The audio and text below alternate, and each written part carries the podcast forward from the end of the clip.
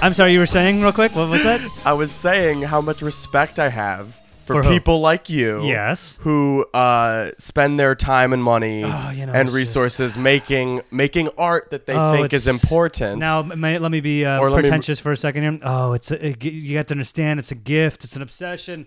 It's the art that I've chosen to do. That's why I moved to the city and live a life with owning nothing and having no family, b- closing it at my forties. I know. oh, that, you know, you said that it's like this is. Are we doing a comedy podcast now? So, so Joe, tell me about why you make these things. Oh, blah blah blah blah blah. I'm trying to uh, rationalize my, the stupid choices I've made. I'm sorry. uh, I was just telling Joe that I uh, I was an extra in my friend's web series this weekend, and just I was I was impressed by the amount of not yet just time and money that goes into something like that, and how it's often out of their own pockets, and It's hard. it's hard, and I takes just a long time, It and blows me it's- away that yeah. I know people who are so committed to their work, and it it makes me feel like a piece of shit. Speaking of not being committed to things, this is the New Flesh Podcast, a podcast about horror movies and all things tangentially related to horror. And today we're talking about I.T. It, the Stephen- remake. Yes. Go ahead. Stephen King's It.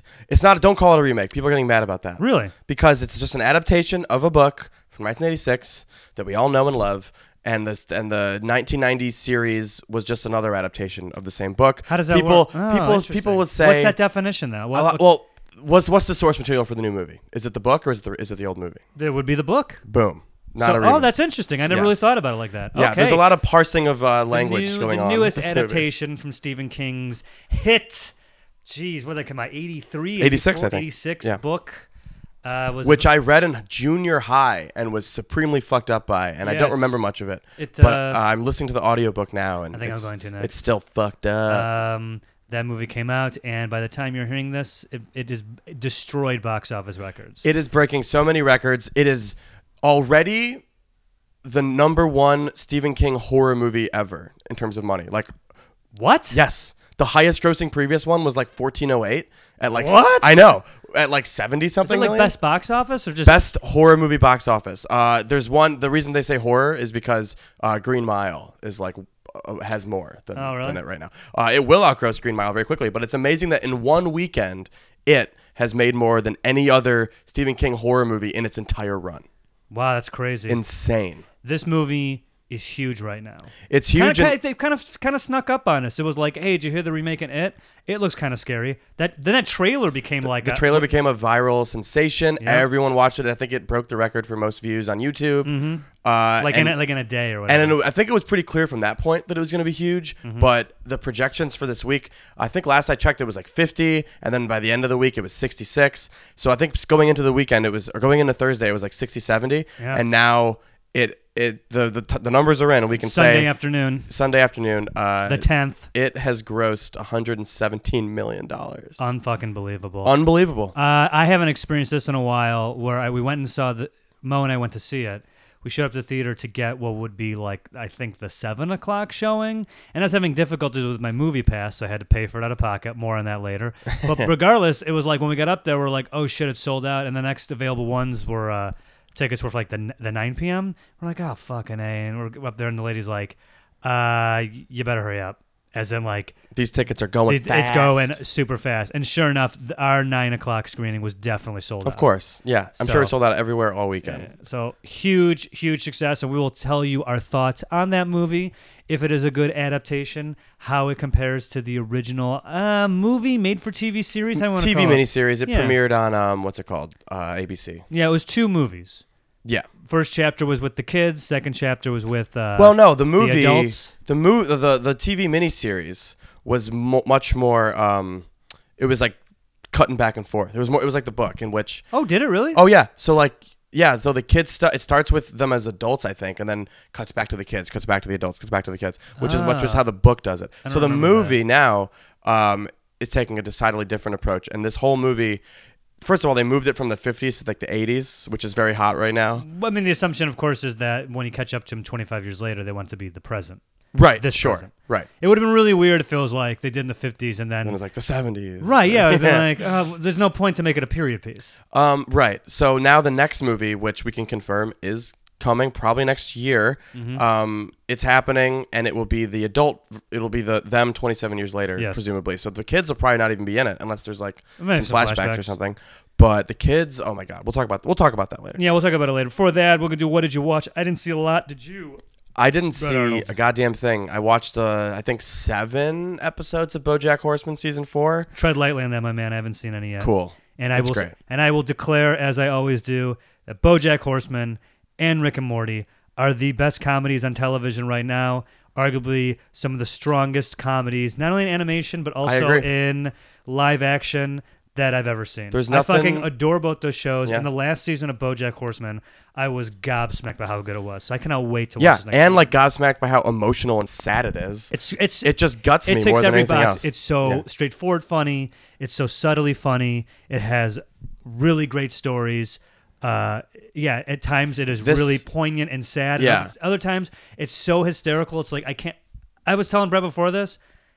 I don't know why the people involved in the show, besides Will Arnett, 'cause we recognize his voice, and other celebrities in there, like I don't know who the creator is or who wrote it. You know, because you interviewed the guy for a thing. But it, it it boggles my mind why the people behind the show are not like super famous in the comedy realm, or like whatever. selling out MSG, doing stand or whatever. I mean, everyone knows Yeah. everyone knows Rick and Morty, Justin Roiland, Dan Harmon, and all those people. I don't know who is behind BoJack Horseman. I realize I could look it up, but I'm just surprised how not as popular that show that people make it is because it is so tight, so well written, so funny. I realize it's not a horror show, but whatever. Fair Uh, enough. before that, we'll do uh, bits and pieces, right? yeah, we got some bits, we got some pieces. Oh, great. What else did you do this week? Uh, not much. Let me tell you real quick what I was alluding to before about my crazy going to see this movie story. Yeah, So first of all, Movie Pass didn't fucking work. Fuck you, Movie Pass. I took my picture, sent it to the thing. I want my seventeen dollars. I Yeah. have Graham Flanagan hook me up with the PR person so I can complain in person and get my seventeen sixty whatever back. yeah, they Fuck you, fucking Movie charge Pass. tax now at Regals. It's so weird. It's It's, insane. stupid. So as I had said before, Mo, Seize the means of production. Mo and I had to uh, wait till nine p.m., which is no big deal. Did you get a drink? What'd you do? Sure did. When I got a couple cocktails, came back. Nice. Got a little lit for it. So already, that's good. Thank you. Already waiting in line. For, I think we got to like an eight fifteen. Had to wait in line to get into the theater. It's fun though. I like fucking hate that. yeah. Of course, everyone in line in front of me and behind me is some weirdo who's just like. anyone in like clown makeup or anything like that. No, it was more like a lot of people who clearly came to see the movie by themselves, who are just looking at us, waiting for us to talk to them because they're because they're lonely weirdos. And I'm just looking at Mo, like trying to like, I'm not looking at this guy. He's he's he's, li- he's eavesdropping on a conversation. I'm not doing it. Like not making eye contact with them. You guys seen Stranger Things? Yeah, something like that. I'm just like, I do not want to lo- talk to these fucking weirdos. So anyway, we finally get in the theater, and since I had a couple of drinks, I'm smart. I'm like, we're sitting on the end because I will no doubt gonna have to get pee. up and go to the bathroom in this thing. Plus, I don't. I It's like, a long movie. It doesn't feel like it, but Yeah. it is. so we sit on, the, on one end, and it's like you know the theater's filling up, and then a couple gets in and they sit one empty seat. That's good. So I'm on the end. Then Mo, they skip a seat Right. and they sit next to next to us, right? Yeah. And just one of those things where you're kind of like you can't help but be kind of like, oh hey, how's it? Uh, Whatever. Yeah. You know, yeah. So while we're kind of like uh, getting ready for this movie. And you know you hear the person being like, "Hey, no saving seats," and this, and like whatever the uh, the people who work there. Oh, it was that crowded. Yeah, because people are just putting their shit down. So this Yeah, it's guy, the worst. this guy walks up to us and points to the seat in the middle between Mo and this other couple. It's like, is that seat taken? No, it isn't. He's like, okay, great. Puts a bag on the seat, walks out, and we're like, Uh, what just happened here? guy, it wasn't. It wasn't. li- It was just like, a, n- like uh, in retrospect, I'm like, uh, that guy kind of looked kind of shady. sure. But I'm projecting on their course. Yes. But puts his bag down. He's like, great. Puts it down. Walks out Immediate, your brain goes yeah, to it's the just like worst thing. Uh, opening night of a major movie. It's two days away from September 11th, If you see something, say something. but also it's like, am I overreacting? Yeah. Plus, there's a lot of commotion in the theater, so it's like, we're just like, oh fuck.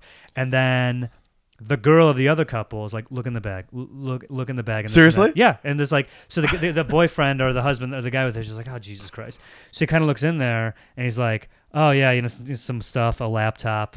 And I'm kind of like, oh, that's obviously, I don't know what a bomb looks like, right? But then Mo turns to me and is being like, I don't, I don't like this. We should, we should sit someplace else. So we should leave. Let's leave the theater. And again, I'm not like gonna step out of the theater and wait for this guy to come back or say something because we'll lose our seats. Because it's like, I see. Yeah. is this a problem? But also, I don't want to lose my seats if it's not. this is so- some 2017 bullshit. Right. So then I'm like, uh, there's nothing in there. You know, would it be wired? It's just a laptop. And she looks at me. She's like, yeah, like you're not allowed to fly from di- certain countries with a laptop. I'm like, fuck, that's right. Remember the laptop man? Yeah. I'm like, oh shit, that's right. So anyway, the girl of the other couple is like, I'm gonna go get some snacks, and she leaves. And Mo's like, I'm gonna go to the bathroom, and leaves. And I'm sitting there, and just me and this dude. Every once in a while, we like catch each other's glance, and he's like, he's like. And like looks back in and looks deeper, and I'm just like, oh, where they gonna go? And like, because again, it's a crowded uh, Yeah. Saturday night. Let me guess. So if that guy, so if the guy went to go get snacks, of course he's not coming back for 15, 20 minutes. Right. It's not. It's not like he's gonna go run and get it real quick. So then, to make things worse, that guy's girlfriend, he gets like a text and he looks at it and he looks at me. He's like, she says she's not coming back in until the guy comes back. So now his girlfriend or wife like w- left the theater. Not I went outside, but like is now like waiting outside the theater, being like, if he doesn't come back, we're leaving. And Mo, before she left, is like, if that guy is not here by the time I get back. We're sitting someplace else, or we're leaving. As if like that would help. Exactly. like, oh, the bombs, the, the blast, blast radius, radius. is only like, yeah. like that's it. So, but again, it's like, and, I, and I'm just thinking, That's like, so sad. It feels like I've read so many books about human psychology, and even so many people were just being like, how how powerful groupthink is, and it's the thing you've ever heard of. If you're in a crowd and someone just yells, "Run!" Yeah, Everyone's gonna you're run, gone. even if you know. it's- So the fact that like this guy's like, I don't know, what do you think? And we're just like, uh, this is kind of weird. Let me guess. He showed up like 10 minutes later with a bunch of popcorn and soda. he wasn't first. Mo comes back first, and she's like, he's in line getting snacks. Oh, she because saw she him. went to the bathroom Yeah. and saw him or whatever, but still was like, and I'm like, but if he doesn't come back with movie search, we're leaving. I'm like, well, why would the guy put a bomb down to go get a bag of popcorn? Like, I'll teach these American infidels, but first, I'm paying $20 for snacks. yeah, Man, I can't get anything. I can't get anything else to eat here in downtown Manhattan. that's a fucked up story, but By the way, that don't- I mean that's. But again, Mo's like, I'm telling that guy how rude. That is really fucking bad. I'm. T- I am I do not care where you are. You're Did in you tell theater him? Or in airport. I'm told like, don't. I was like, don't say anything because we had a 'cause he may- if he didn't have a bomb, maybe he'll go get one. But If also, you like, tell uh, him to. now we got to sit next to this guy for a two-hour movie. Where you're like, how dare you do that? Because yeah, he could be like, oh, I guess that was a bonehead move. Sorry, everybody. But if he's just like, don't fucking talk to me. Like, what do bro, you think? that- I'm a fucking terrorist? yeah, exactly. I mean, I didn't Yeah. catch. I didn't get a good look at the guy when he left. Sure. So I'm like, if this guy comes back and he's anything close to Middle Eastern, and you're like, I can't believe you left your bag here, buddy. That's, That's not a cool. problem. It's like, great, here we go. Now's an incident. You know, I don't know that. I don't, by the way, I think when people go to movies by themselves, it's one thing for you and I to go like catch a matinee, like an art house film, when the movie's like half full. Whenever it's like opening night and someone's there by themselves, and of course it's a guy with, it's always a guy. He's always got like a beard, like you. You're dragging me right now. He's this got is me. he's got uh, he's got like he's in he's in line like watching movies on his phone with his headphones, Uh-huh. just like any the constant like sa- adding his like two cents to someone in the line's conversation, Joe is talking about me right, right? now. I'm always like, what's up with these people? You know what I mean? I'm like, oh, this guy's like so. These just- these are my people, Joe. the fact this guy he had like he had like like uh, the long cut off shorts. You know his clothes were like too big. One of those Kevin guys. Smith shorts. Yeah, he definitely had a Kevin Smith vibe to him. It's just like, bro, don't be doing that. Dude. Sorry, you- so, so no, but there was no. a good dude. I'm not kidding. It was a good 11 to 12 minutes of being like, I might be You're sitting next to a paranoid, bomb. yeah. Like I was like, if the Coke commercial starts, this guy's in back. I'm walking out of here. dude. I have similar experience. Like I've never gone as far as like I don't know. Because by the I- way, real quick, yeah. another reason I like going to like matinees and going to movies late when no one's there. If someone was gonna blow up a theater, they would do it at a crowded one on opening night. To, like send a message. No one's fucking going to uh to the Lucky Logan screen Right, a week well, before it goes on VOD. that's what I'm saying. To blow you, me, and some like theater. even when owner I up, was you at know? Tulip Fever a few weeks ago with like five people in the theater, someone had you know it's always yeah s- person comes in late makes a lot of noise or something and is like sketching me out Yeah. and I think like oh god like this is it Yeah. and then it's like oh wait who like this I'm at the Angelica right now and there's five people here like this that's Right. not this isn't all a risk. the all the crazy movie theater shit always happens. I know because because the idea is you want to kill a No, I lot know of people. it's bad man because like this podcast is totally gonna get flagged. We're talking about bombing theaters. Oh, this is terrible. Well, no, no, it's, it's a legitimate concern. Like for the, after uh, the Dark Knight thing, I spent oh, absolutely. I spent so Or- many or, uh, days Uh, in- Trainwreck with that Amy Schumer's movie. I spent so many days in theaters, like having those moments where it's like I've almost left the theater because it's like I just don't want to be in here when that person Yeah. maybe does something. or whenever, but the, like like when yeah. the, when the guy who checks the theater, the person works there. I don't. When they go Yeah. to the, the the fire Oh, I escape, hate that. And then they stop there with their flashlight, and, like writing Yeah. something down. Just like like who's that guy over there? Does Yeah. he work here? What's he? What's I he hate doing? that's a Regal thing. I hate that Regal does that. Regal has does this thing where they let their not even let they force their ushers to go into a theater for like quality check, which I respect. But Yeah. the way they do it is they they leave a they leave a what do you call it a clipboard at the front of the theater, Yep. so they have to walk. They Right. have to interrupt. go. First of all, they hold. They're holding one of those like things you use to like guide planes. Yeah, yeah, like those, those, like, flare those things. orange cone orange cone flashlights, yeah, things. So they have one of those. It's very distracting, and they go to the front of the theater. And if they're being through, they'll walk through the whole theater with it. And it's like the fuck. Just For let God's me watch sakes, this movie. In an airport, there's signs everywhere. Never leave your bags unattended. If you see an Yeah. unattended bag, let people know right away. I think that's just a rule of thumb anywhere. Yeah, like the don't subway put say your the same fucking thing. bag down and be like, hey. Because this guy could have easily been like, "Is anyone sitting there?" No. Hey, I'm gonna go get snacks. Now I can leave my bag down here, but I know that's kind of weird. Is that okay? and you would have you would have felt better. If not, I'll take it with me if you promise to save my seat. And therefore, now I'm looking at his face. Yeah. Therefore, if anyone comes by, someone's sitting there. Yes, our friend is sitting there. But also, I'd be like, yeah, just leave your bag. I don't give a shit. Yeah. Because he wouldn't. Because why would he do that? it's a sad world. Let's we get live some in. fucking etiquette. Okay. And another lighter thing. I'm always brainstorming big project ideas. You started this off by complimenting me and uh, the fact that I'm an artiste and I make things, and you, you have a lot Uh-huh. of respect for me and admiration. Mm-hmm. I think you also said you were a piece of shit. I second that as well. Yeah. Um, so I saw again at the beginning before it the trailer for that profoundly stupid looking movie Polaroid. Did you see the trailer for that? Polaroid. Polaroid. Yeah, you don't know about this? No. Oh my god, I think I made fun of this on a previous uh, episode. If not, I've been I've been going off about it pretty hard. It's a movie where a, uh, a teenage girl who works at an antique shop finds an old Polaroid camera, and she takes a picture with it. The person in the picture dies or something. Oh, yeah, you It's like a mentioned ghost in that. the back. It's the stupidest thing. So now, new flesh. You and I, and possibly our listeners, they want to chime in on Twitter. We're gonna figure. We're gonna make our own com- concept, our own old technology horror movie. I figured out. Here's our movie horror movie coming out. We're all gonna figure it out. We're gonna write it and sell it. Here's a movie. Get this. It's called Fax Machine. Oh shit. you get a fax. You get it. You oh, did. We uh, we yeah. yeah. that might be better. We gotta figure it out. We're all gonna figure out. My Well, what was yours? my thought of it was fax machine was some teenage girl gets an old fax machine for some reason, and when she plugs it in, it faxes someone's name, and whoever's name it faxes dies. yeah, I got this old fax machine and this and this name, and it came out, it printed out your name. That's weird. And then we get hit by the car. It's like whoever's name gets faxed at his It's- it's machine. Death dies. Note, but a fax yeah, yeah, machine. exactly. That's a pretty good idea, right? Fax machine. And you got to figure out how to work a fax machine. Now people, yeah, are like, and if the line's busy, you're saved. Oh If yeah, yeah, someone's yeah, on yeah. the phone or your That's mom's right. on the computer. or like if the toner's out, like that buys you some time. Fax machine. I mean, it's Polaroid. It's the stupidest fucking looking movie. I haven't seen the trailer for that. Oh, and also right at the beginning, uh, I saw a fucking hilarious commercial. Uh, I Joe went- doesn't go to the movies often. This is very exciting for him. Well, have you seen this commercial before? Oh, so Probably. I'll tell you what the commercial is. This woman is sitting in a room. This older lady. She looks like she's wearing like a, like a medical gown. It looks almost like the end of 2001, like a lit, like very cold, like fake bedroom or whatever.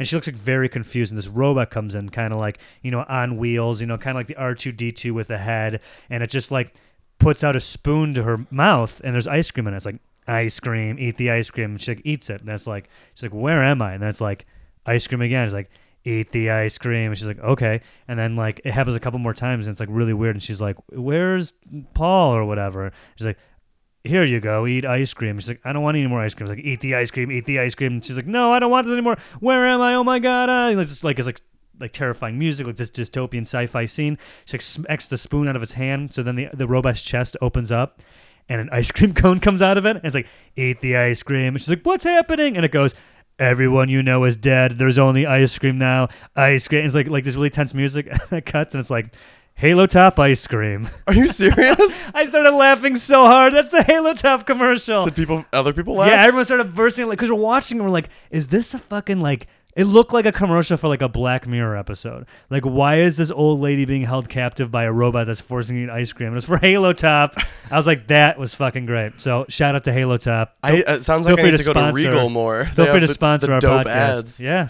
Uh, I haven't gone to Regal since I got the. Uh, I paid for the AMC Stubbs program. What is that again? It's they have a regular one for free. You get all you basically get points every time you go, and Mm-hmm. every time you get a certain number of points, you get five bucks. If you pay the 15 Mm-hmm. uh, you get points. I think five times as fast. Okay. So basically, the time I did it, the, pr- there was a promotion where you got ten dollars, ten dollars worth of points free anyway. Yeah. So it paid for itself within a minute, and Nice. then now I have like seventy dollars in Amazon concession. Get yourself a cool AMC hat. AM's Yo, yeah. an, an AMC polo. I bet it's gray and the AMC's red. What is it? That's I bet that's their polo. Oh, I don't know. I don't know what it is. Dude. But they have Get the polo. That'd be they so have funny. a I think it's called the gargantuan or something. There's like a sixteen dollar pretzel. It's this huge pretzel. Jesus Christ.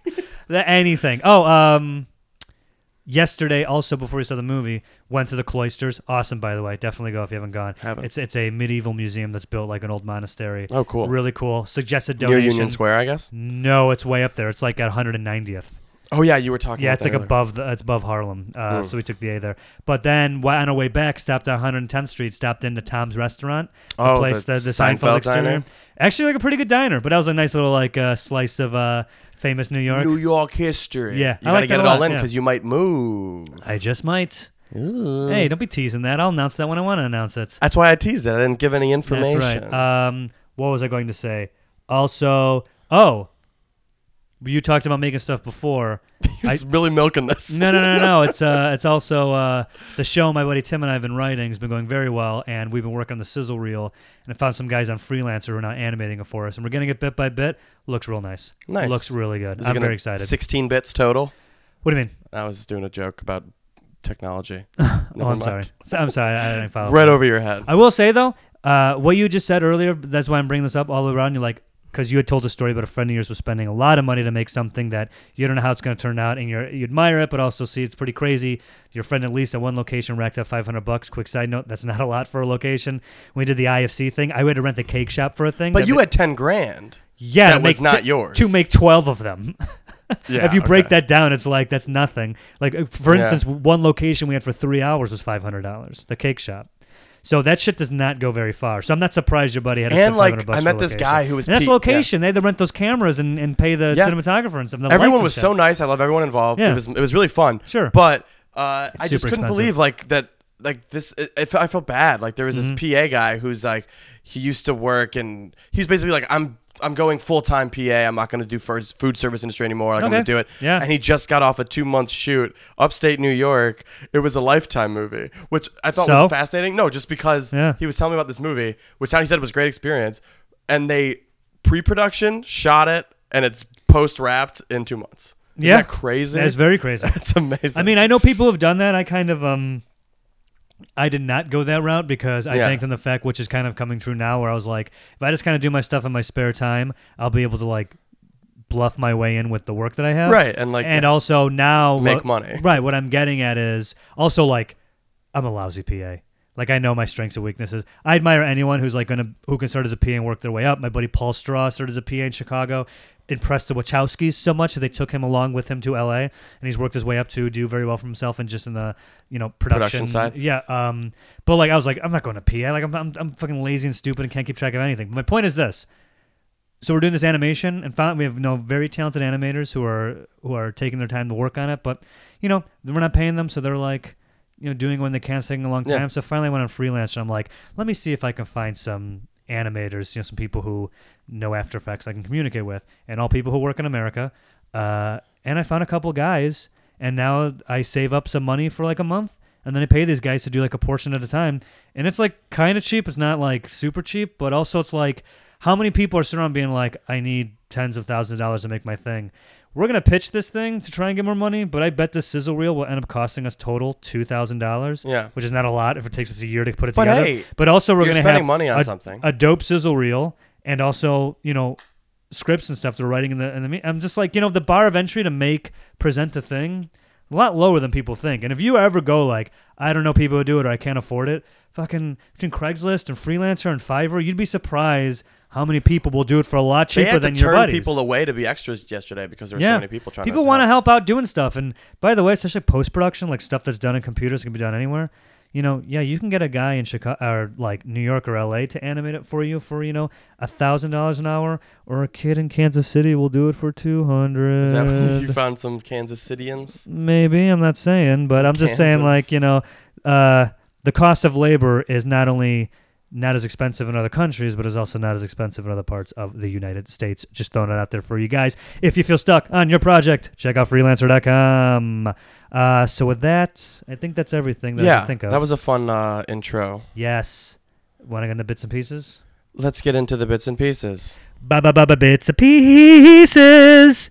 And I want all the fans listening to be thinking of good ideas. Why don't you tweet at us uh, your uh, your ideas for uh, Fax Machine the movie? That was said Fax Machine. Yeah. yeah. Hashtag. I'm totally open to. what's a good hashtag for that? I think fax machine. I think it's. I think it's fair to say that the fax machine hashtag is not taken. I don't think there's going to be a lot of uh, competition for hashtag fax machine. Cool. I'm going to do hashtag fax machine movie, hashtag fax machine horror. We're open to ideas. We'll read the best ones in two weeks because I'll be gone. We'll keep an eye out. yeah. Hashtag We'll fax keep this going machine. for two weeks. Yeah, why not? Okay. Next week I'm gonna have some good guests, hopefully, and Yeah, we're gonna hopefully. talk about the yeah, hopefully. Oh, I'm The- gonna be in Chicago next week. I'm leaving Tuesday, going to Ride Fest. If anyone's going, holla at ya, boy.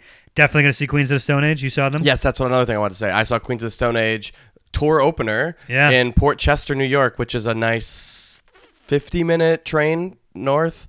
Um, Nice, uh, nice facilities. Love that venue. Yeah. Such a good venue. It's a kind of like a Grateful Dead spot. Like the Phil Less still plays there all the time. They have Grateful Dead mem- mem- memorabilia everywhere. The so I don't Dead know if sucks. you'd like it. No, Yeah, I hate it. Okay. But the venue itself is like just just not a bad spot in the house type of place. I saw Queens of the Stone Age 100 years ago and thought they were always great live. yeah. Uh, I'll be honest, new album, not. You don't like it? Uh, I think it's great. okay. I genuinely like But how do they? Uh, how do they sound? How do they? They look? sound great. The Yeah, new they- songs all sounded great. I thought I was surprised that their set list was well. Of course, it was new album heavy, which is fine. Yeah. But it was also last album heavy, like the pr- no, the previous I one. love that, like which Clockwork. Is, like Clockwork is great. Love it. Again, I wasn't upset because I love all the songs, but they played like probably five or six off that too. But then they also busted out some they hadn't played in a while. Little Nice. sister. Uh, They the play some millionaire. co- co- co- co- co- Cocaine. They didn't play that. that. I was pissed they didn't play that. Was it? But- masculine alcohol. Co- Cocaine. co- co- co- co- Cocaine. Was it? Was it called a feel good hit of the summer? I think it's Feel good called. hit of the summer. Rated R is that album? No, that is oh, that is rated R. Yeah. Um, Great record. one of the best. I mean, Queens of Stone Age. Since I've been seeing them, they always close the show with "Song for the Dead," and it's like one of the coolest things ever. Yeah. So you have that to look forward to. That's great. Dude, and also Nine Inch Nails. Yeah, which that show was one of the best I've ever seen. Oh, can't wait! Cannot wait to see. I Nine Inch remember back Nails. in the day, Queens used to open for Nine Inch Nails. I saw Queens of the Stone Age when Trail of Dead opened for them. Trail of Dead? And you'll know us by the Trail of Dead. Remember them? No, Oh, really? You, didn't- you No. never heard the album source tags and codes? no. Holy shit, you'd love it. Okay. Really? You never listened to, you don't remember Trail of Dead? Trail of the Dead. The the full name of the band is And You Will Know Us by the Trail of Dead. No idea. But obviously we just refer to them as Trail of Dead. Dude, you'd I thought you said Trey Dead at first. No, Like, Trail of you dude, you would love all right, Trail of that's Dead. going on my list. source tags and codes, check it out. Uh, That what were sounds like we a, talking that about? sounds like a Death Cab album or something. No, they're way better than Death Cab. Dude, Okay. I can't Uh, fucking wait for Riot Fest though, dude. It's, it's gonna be so good. That how is that festival sneaking into Chicago every year with the best lineup of all the major festivals? Like it, I don't, it- especially because of Pitchfork and Lollapalooza. That is a good. That is a very good question. I don't know, and I don't care. New Order is also going to be there. Ministry. Who else want to say? Was it Death from Above? Eh, Well, DFA is fun live. They I'll- they dropped seventy nine from their name. Is Good. It, is it off the? If it, yes, it is. Yeah, good for them. reflects I'll that. glance at Action Bronson. although I think that guy's kind of a knucklehead. You like his Uh, YouTube videos? Gonna see Liars. And uh, oh, by the way, uh, new Liars record is just okay, but they're so good live. Wu Tang at the Drive-In because everyone's a Lawrence Arms Danzig, dude. Bad Brains, fucking Bad Brains. I cannot wait to see that. Oh, you know who's really good is uh, you heard this new record by the band Dead Cross. It is No. Mike Patton, a couple guys from the Locust, and the old drummer of Slayer. It is Hell yeah. fucking insane, dude. Dead Cross. Gonna see Fishbone. Gonna see Reviver. And who else am I gonna see? Oh, you know what's the biggest headliner of this whole thing? Jawbreaker. Who Yeah, 'cause they're, fucking like, cares? reunited, uh, Big and- deal, dude. Jawbreaker sucks. Again, I'm not super familiar, so I'm not gonna. no, they suck. pass Dinosaur Jr. judgment. TV on the radio. Oh, Pennywise will be there. Nice. Gonna see Pennywise. Totally stoked. Built to Spill. The Mezingers. Bill Boss just spills the shit. Dude, Boss Tones are going to play Let's Face It. Cannot wait. Wow. And what else am I going to be seeing there? Hot Water Music, Downtown Boys, Beach Slang. Dude, Beach Slang. Beach Slang. That record is fucking incredible. So, this is going to be a good weekend. Going to drown myself in great Chicago beers, deep dish pizza. Get that half acre. Gonna go see the bean. Gonna go by Wrigley Field. No, I'm not. Bill Swarsky's So stoked to uh, see. I haven't been to Chicago since. Uh, well, I haven't been to Chicago Last Riot proper since Fest? last Riot Fest because I spent the whole holidays in the burbs. Yikes. Very excited. I don't make it back there, man. And you know, I might I be don't moving either. and not gonna make it back there even less. Yeah, I think I'll go home for Thanksgiving, but besides that, probably not. Not Hanukkah. No. All right, first bit in peace. okay, back actual bit and pieces. Uh, there's this wonderful, very great long form read uh, in New York Times. Like I just, it's frustrating because the premise of it is annoying. But if you ever want to know why the movie industry, the people who run it, are so fucking clueless. This this long Yeah. article that I didn't read the whole thing. It's on the Times. Yeah. We'll go ahead and say what it is. So this is attacked by Rotten Tomatoes, an article in the New York Times Can you hear by, me shaking my head? by Brooks Or Barnes. nodding, which is the one the no is nodding, right? And Yeah. Shaking is this. Shaking is no. Nodding is yes. Shaking my head right now. SMH. Uh, so I'll just read a little bit of it to start. Uh, Hollywood had a horrible summer. Yeah. Between the first weekend in May and Labor Day. I wonder a whose s- fault that is, by the way. Yeah, we'll get to that. Oh. Uh, between the first weekend in May and Labor Day, a sequel stuffed period that typically accounts for 40% of annual ticket sales, Yeah. box office revenue in North America totaled $3.8 billion, a 15% decline from the same span last year. Oh my god. To find a slower summer, you'd have to go back Gee, what 20 happened? years. What happened? Business has been so bad that America's three biggest theater chains have lost roughly $4 billion in market value since May. wow, interesting. Ready for the truly alarming part? Quick side note: I'm gonna bet a bet that the reason is is because all the movies that came out this summer are fucking Sucked. boardroom trash. They're terrible. okay, no, Oh, what, what That did- is the normal that is the normal thing to think. Yeah, yeah, yeah. yeah. okay, Uh, what does so- uh, what does the uh, what New York Times dug into and what did they find? Hollywood is blaming a website, What Rotten would- Tomatoes. and this part believable. Not BitTorrent.com. No, this is my favorite part because of the quote, who the quote's attributed to. I think it's a destruction of our business, said Brett Ratner. Unbelievable. really, Brett? And why is that? Uh, Should I, should I search his name on Rotten Tomatoes? That'll give me an idea. yeah, so His he's directed single-digit such percent of films movies? as uh, Hercules. He's directed Hercules, X Men: The Last Stand, The Worst One. Yep. Uh, he's pro- he's Rush Hour produced- five and six that no one went and saw. Rush Hour Three. Yeah. Um, he produces a lot of stuff. Occasionally does some good stuff, but like fuck you, you can't. You have no luck to stand on. Yeah. Um, anyway, back to the article. Some studio executives privately concede that a few recent movies, just a few, were simply bad. Flawed marketing may have played a role in a couple of other instances they acknowledge, yeah, that- along with competition from Netflix and Amazon. Maybe yeah, maybe it was that. That's so funny. Uh, and maybe also the fact that everyone has uh, high quality streaming content going to the house and phone right away, and it's better than some of the theaters. Yeah, And it doesn't cost twenty dollars. Yeah, no kidding. Yeah, you know the ghosts and packing some theaters, a bunch of loud assholes, or people putting mysterious bags in seats and leaving for twenty minutes. yeah, uh, th- maybe that's it. But also, Most studio fingers point towards Rotten Tomatoes, which boils down hundreds of reviews to give films fresh or rotten scores on its toma- tomato meter. I mean, I, I think it's really funny that the term tomato meter is now in boardrooms across Hollywood. People are banging their fists on the desk. Damn that tomato meter! Some executive comes home to his mansion. His trophy wife is like, "Why are you home so?" He's like, uh, "I got laid off from the studio. What happened?" He's like, "That goddamn tomato meter! I'm out of my ass because that tomato meter." I mean, hey, I use Rotten Tomatoes as like just not like a guiding principle, just like hey, I'm gonna see how because this you're movie's. curious. By the I'm way, curious. you seeing movies is your life. yeah. I How know. many? Do you think the people who fucking don't go to the movies are going to the, the, the checking the tomato meter before they decide not to see Doctor Strange or whatever? Do you know what still blows my mind? That there, are, this because this never was me. Yeah. There are people who just go to the movie theater without an idea of what they want to Yes, see. I and know like that the too. I Timing. learned that when I was in the theater. This is so fucking stupid. This is what's wrong with Hollywood in a nutshell. No one is seeing like these fucking people.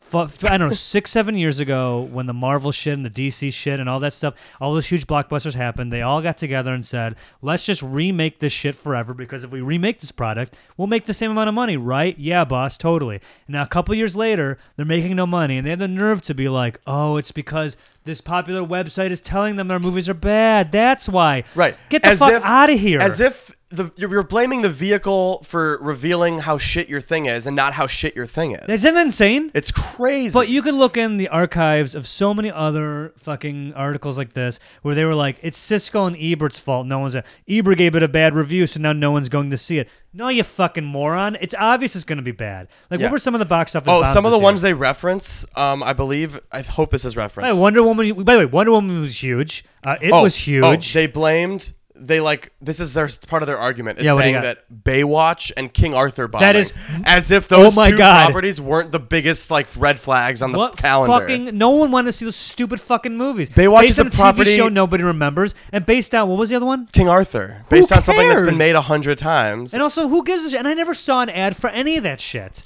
My favorite so is that fucking Baywatch stupid. was such a misguided attempt from the beginning because like the reason people watch that show or know that show is because there were tits bouncing in the credits. Yeah, and because they Pamela and they made Anderson's gorgeous. and they made a movie while they there are hot women in it, but like it, it's anchored by Zach Efron and The Rock. Yeah. and it's like what is who's this movie for? yeah, and also Pornhub. There was no there was no online pornography when. Yeah, when, where's uh, the Pornhub stats in this article? That are yeah, like, no shit. But you know what I mean? Because Like, movies with tits are doing worse because Pornhub exists. It's so yeah, exactly. Uh, back when no one had streaming hardcore pornography in their device, they had to watch regular TV and find something to jerk off to. What is interesting, I do think it's cool that, or it's it's weird that Rotten Tomatoes has had a 32 percent increase in traffic over the past year. It's like it's weird to me that they're like blowing up suddenly, but uh, they also kind of attribute that not attribute to it, but they go on to say like how the tomato meter is kind of like pervasive now. Like if you buy a tick, which is a weird because uh. Fandango. If you buy a ticket on Fandango, next to the where the movie title is, Okay. is the little icon with the tomato the tomato meter and how much it Man, what I- its score I don't is. pay attention to that. It's interesting because like Fandango, it is revealed like owns uh, Rotten Tomatoes. Interest that is interesting. So like they're kind of being like, hey, are you know they're kind of shooting themselves in the foot, I guess. But the people like the transparency. that is But kind of another weird thing they because did- yeah, why would Fandango do that? Because basically they bought a service like don't buy some of our product. Right. But what they did also is now they have like the user tomato meter. So like they put that next to it to be like critics didn't like it, but fucking your dumb friend Jeremy loved it. Like But I don't know. here's the thing though. This is what's so irritating about it is that the tomato meter to me you you could go easily blame Twitter cuz it's like a movie comes out and if all your friends are trashing it on Twitter, not film critics, but if you hashtag, you know, Baywatch movie and people are like this is the dumbest fucking thing I've ever seen or or opening night worst movie ever, don't bother. You know, you're also not going to see it. So is it Twitter's fault that nobody went and saw the Baywatch movie? Furthermore, and this is I- it's funny I'm mentioning psychology again or the psychology of people. Um, I forget what it's called off the top of my head because I'm not smart and I can't retain facts. But what is that phenomenon where it's like you, for instance, can go see a doctor and your doctor will be like, "Hey, uh, ran some tests, and according to my professional opinion, your diet sucks and you got to eat healthier and stop eating pizza every day, or you're gonna get you're gonna get heart disease." And you're like, "Oh my god!" And then you'll see a friend later, and he's like, "Let's go get a slice of pizza," and you're like.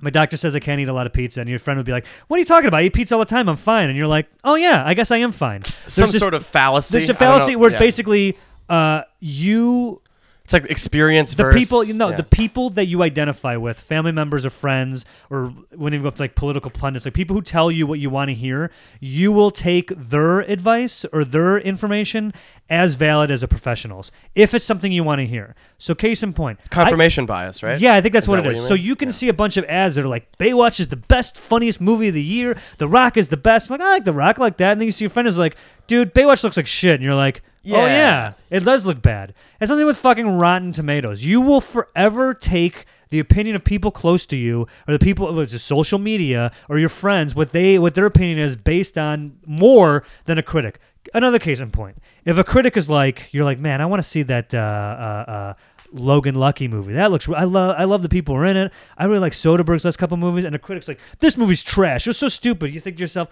oh, that's just critic thinking. I'm that critics. They're always looking for something in the blood. Didn't they hate this other thing? I saw a movie that I love that a critic hated. Screw critics. I'm going to see it because I'm the everyman. And you go see it. Or a critic could be like, yeah, Baywatch sucked, and you're like, yeah, it sucks.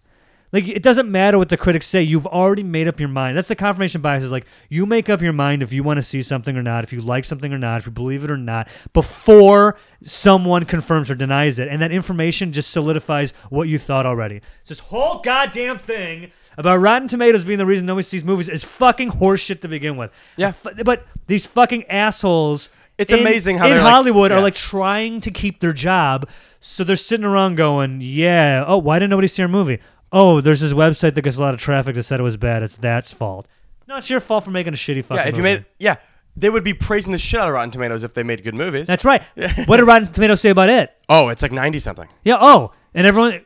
But is that Rotten Tomatoes' fault? No, it's our marketing is the reason it got it because uh, we had a great campaign. They're all yeah, they're all sitting around whatever studio made it, being like, thanks They to believe- our thanks to our Right. marketing strategy, Right. thanks to us picking buying this property, thanks to our pick of director, that's why it did so well. But, it's now a- it's not Rotten Tomatoes' fault. Only yeah, if it's yeah, bad. yeah. It's so goddamn Yeah. irritating. The way Absurd. people justify their, their jobs is so fucking irritating. Yeah, And that you this sent me that. article's- I went off on This that. article's great. It goes into the history of Rotten Tomatoes and how many people. There's only 36 people work there. Yeah, and I It's don't think. interesting. By the way, I don't think the New York Times was siding with No, this no, no, no, argument. no. They just did a good job of being like, "Hey, just so you know, this summer sucked, and Hollywood is blaming Rotten And Tomatoes." studios are fighting back. This part's fucking hilarious. Oh my God. Um, Studios are trying to battle Rotten Tomatoes on multiple fronts. Marketers have discovered that early positive reviews can produce a bandwagon effect later, as some critics, especially those at less prestigious outlets, seek to go with the flow instead of against it. Studios have also started screening films early for certain pockets of critics. Yeah. In some the cases, ones who say they like stuff. like remember how Scott w- Wam- uh, Wampler got sent to Derry Yeah. or whatever Maine? Was it for Mr. Mercedes? Or It was Ed? for it was for Dark Tower. That's right. And Which- he did not have a good thing to say about it. No,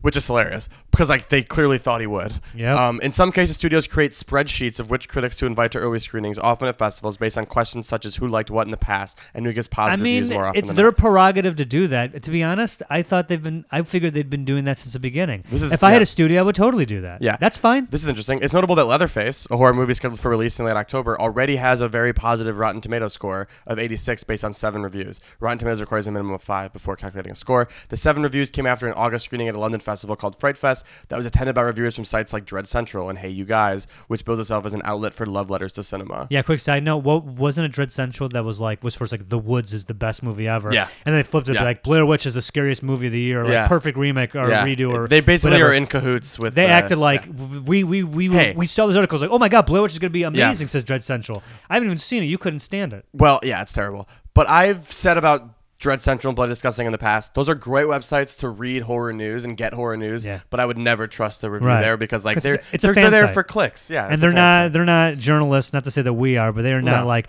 dyed in the wool journalistic integrities like say uh, a charles bermesco those are just people who, who write about things that they love so also why wouldn't they just be like yeah blair witch project was was amazing And this is also it interesting. doesn't matter if, if they're wrong If Rotten Tomatoes is a monster, the studios helped create it. As much as they fear and loathe low scores, they love high ones. Sony recently ended its trailer for Baby Driver by flashing the Rotten Tomatoes logo in 100%. Mm-hmm. yeah Uh, it later slipped to 94, but Interesting. it was 100. And Annapurna did the same thing for Detroit in television ads. Um, and Rotten Tomatoes is getting stronger. The site is working to build its t- tomato meter score for TV shows into more formidable force. Also in development are a half dozen video series, including one built around a cheeky event called Your Opinion Sucks. So I don't know. Uh, this article is great and w- really shows how fucking dumb Hollywood is. yeah or more specifically how the people up top who are making the decisions by the way, all this stuff with Hollywood and box office and stuff, like, you can kind of hedge your bets, but we kn- we realize at this point, like it's it's all a lot of like luck, and you can't you can't predict the zeitgeist. You can't predict if something's going to be a hit. You can hedge your bets with, but like, you can spending tell some money. You, you can tell ahead of time that a movie called Baywatch with Yeah. just two guys in it isn't going to fucking. but it's also track. if you work at the studio and you find out people are that they- afraid to say no. I of- think. well, of when you course, work there. because like I was an intern in Yeah. Hollywood studio, and it's amazing the shit that people just don't say because they don't want to upset their boss. When it's like, oh yeah, you're gonna so you're gonna let them spend millions of dollars Yeah. making a movie and this it'll flop, and it's like, sorry. Yeah, because you kind of position yourself in a spot that's like equal parts. If it's a hit, I get credit, and if it's a Right. flop, I don't. And that's how these people survive in this industry. And, hey, that sucks, you know, but hey, you pick you you pick that career, that's it for you. So this is just a long line of things that they're pointing to say. Oh no, it's not my fault. It's not this ridiculous system The of Hollywood boardroom's blame game, fault." folks. Yeah, whatever. Fuck All right, you. we're moving on. Yeah. Next bit of news. We have new information about the next Purge movie. Oh, nice. the series that keeps getting a little better every time but still sucks. Will this be a, pr- uh, a, a- a finally a, a, go- a good movie? Let's a, see. Officially good movie? it's uh, James DeMonico has not only confirmed the Purge the Island as the title, but it's also a prequel, and it will take viewers back to the very first Purge. Oh, cool. Uh, set on Staten Island, the film will demonstrate how the new founding fathers' batshit crazy plan to rescue a dying economy turns into a national holiday in which all crime, including rape and murder, is legal for one whole night. On Staten Island. Right. So I said it's the first experimental purge, which I don't know if I was supposed to say, but now I've said it, so you have it. It's coming July 4th. Uh, I was wondering how you get people to stay for the first purge, and what they do is they start monetizing it. People from Staten Island can easily go to Brooklyn for the evening, so what they do is start promising very decent sums of money for the very f- poor people in the neighborhood. It becomes a monetization of murder and violence, incentivizing killing and keeping people around for them to be victims. So you see the inception of how grotesque the idea of the purge is and the manipulation upon society. This sounds like the best one already. Yeah, that sounds really good. I like that. It's a cool like oh we're gonna get some more social commentary Yeah, I to- know. To, the premise like the other ones clearly have it but This one's uh, like- I really like what the way that sounds it could easily be fucked up those movies are shot in such a weird B movie way that I don't really understand They shot in a cheap way because they want to make as much money well as possible. yes okay I guess I do understand Yeah. but uh, with Makes sense that's to coming me. July 4th I guess and there's a the Purge TV series is in the works and we don't know much about it Uh, Cool. Moving on. Uh, Ger- Gerald's Game, the next Stephen King thing to come out, comes out on Netflix Friday, September 29th. Ha- Wait, when? Friday, September 29th. Oh, I'm gonna put it in my calendar Very right soon. now. Oh my god. Uh, Carlo Gugino stars, and the trailer is out, but I'm, I haven't watched it because I don't want to. But yeah, I'm I, not gonna watch anything on it. Yeah. uh, King recently tweeted after seeing a rough cut, horrifying, hypnotic, terrific. It's gonna freak you out. He also praised the shit out of it a while ago and saying like, just relax, everyone. It's great. Mm-hmm. Yeah. And then you could tell his tweet about Dark Tower was a little insincere because he started he started off by saying like, it's not quite my book, but Yeah. Oh, it's still great. But yeah, yeah, th- yeah. these ones feel real, Oh, nice. so that's exciting. Very exciting. Uh, the trailer for Insidious 4 came out. It's called Insidious The Last Key, Hell yeah. and it looks fucking awesome, I think. Oh, I did see that trailer. It looks really good. Holy Yeah. shit! Like the hand with all keys and stuff. Yeah. Yeah, you sent me that. That's a really good trailer. So in the in the thriller, which welcomes back franchise standout Lin Shaye as Dr. Elise Rayner, or Rainier, the brilliant parapsychologist faces her most fearsome and personal haunting yet in her own family home. So it looks really cool. Mostly different casts except for Lin Shaye and those two guys who are like the the Ghostbuster type dudes who she rolls around with. Yeah. It's being directed by Adam Robital, who did the Taking of Deborah Logan, okay. Mm-hmm. which people like, and I actually haven't seen. I don't think. okay. Um, Oh my god, I came up with a good idea for a fax machine. But god. Oh, uh, this comes out January 5th, 2018. Watch the trailer. It looks great. Okay. So what in was this, your bet? So this thing when you plug it in the fax machine, right? Occasionally, apropos of nothing, you could hear the you know the the, the dial up, bring bring brr, crunch or whatever, and what it does is it prints out a copy of a newspaper article of a horrible tragedy or death that happens the next day. It's one of those things where it's like, what hotel burns down and people die? Wait, this is that's weird. That hotel's perfectly fine. Then you wake up next day and it's like, hotel burned down and all these people died. And you're looking at the thing like, holy shit, I got I got faxed the, the news report thing about this the day before. Like, and then now That's Oh, it's a like, movie already, right? I I don't think so. Fax machines? no, but like the premise of you get the news of the isn't that 11 22 60 no what is it there's something There was that a deals with TV that. show called More, More Next Morning's Edition or whatever. Like I guess tomorrow's paper today, but that was that was more like a all right whatever, whatever. your your premise is great Thank you. um and there's another new stephen king because thing. then in the movie like that sound can be like really terrifying you know because you know how like they have the uh in like the texas chainsaw massacre movies like it's like that that sound of the camera like "Paching." so now the new one's gonna be like and like just keeps cutting the shots of the fax machine like those old school ones with the phone still on it for some reason Look the at that. receiver look at them bars oh sorry guys might have peeked out there a little bit fax machine's a good idea i think yeah you're really Uh, we're sound gonna- off sound off in the tweets we're gonna write this yeah uh so stephen king has another thing coming out that i didn't even know about we should pool our money together and see if we can get no you're gonna get stupid i bet we can hire people on freelancer to write it for us we jot down the ideas hire someone to write the outline then hire someone to to uh, to jot like to do like the first draft then we go look over it make some notes hire another person to rewrite that uh, more detailed Well, this outline, is becoming then a- hire someone to write the screenplay for us it's really cheap i'm gonna write this down for a different reason What? than you think but we'll talk about it later Okay. i think that's a great idea thank you Fax podcast. Okay. Um, so as I was trying to say, What? Stephen King has another thing coming out that I Oh, didn't yeah? know about. It's called 1922. It's based on a Stephen King's 2010 novella published in the collection Full Dark No Stars. King in an interview with Yahoo Movies said that the one you want to watch for is Netflix. Uh, they did an adaptation of 1922. I think it's going to be out in October. And man, I saw a rough cut of that, and it won't leave my mind. It is super creepy. can't wait i It's- want to know nothing about it it's netflix on on october you don't want to know the, even the description? no okay. don't tell me Fine.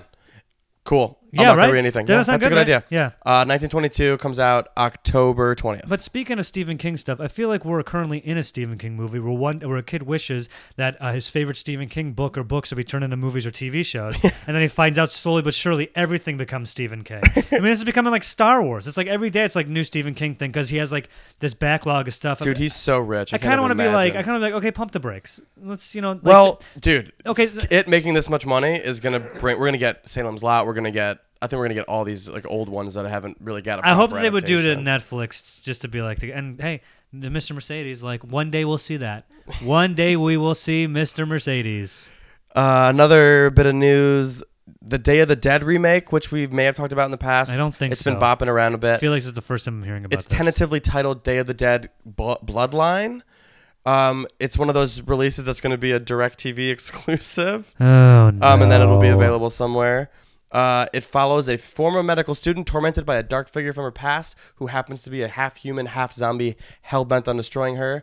Um, in the modern ta- What? yeah, I don't know. That sounds weird. So they're not doing the uh the art the the, like, military isn't base that the again? military base thing? Yeah, I Yeah. don't know. Oh Jesus! Remember Bub from the original? The Bub in this one is called Max, and there's a photo of him, and it looks kind of dumb. I don't know anything about this, so I'll have to wait and see. It's That's- directed by Hector Hernandez, who did The Corpse of Annie Fritz or Anna Fritz. Don't know what I that is. never heard of that. Me neither, but I'll look into that. Yeah. Moving on. We have Sounds lots like of they're this. dumping that. 47 meters down. Remember that movie about the shark? I didn't see it. I liked it. I Mandy said I Moore? liked it. Yeah, Mandy Moore. It was supposed to be direct to video. The Shallows came out, made a lot of money. They decided to put it in theaters. It, it was successful. It made Way to go to our girl 53 million Mandy. globally. Ryan Adams' Guess ex-wife, what? Mandy. Ma- uh, Guess Mandy what's whatever. coming? What? 48 meters down. Wait, what was the first one? 47 meters. How how, how long's meters? Three feet? That's a yard. What's a meter? They- I don't know. Don't don't get conversions into this. I look that in there because I'm thinking like, is that that much deeper? I really hope that they I don't. feel like two meters is like five feet. Let me look it up. so you're saying it's like trivial that there's like enough. Yeah, Well, they're gonna exactly. fall down one more foot or like Yeah, right. one Like more who cares? yard. Was she on the edge of like a cliff or a trench? No, or so the something? premise of that movie is she's in one of those like you they put you in a cage and drop you in the ocean. yeah, and that was stuck down there. Yeah, and she got stuck. So let's see what this one says.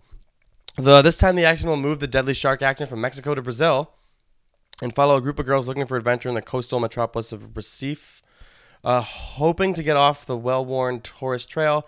They hear about some hidden underwater ruins, only to find that the turquoise waves of secret Atlantis are completely uninhabited. Dude, a meter is three feet and three and a little over three inches.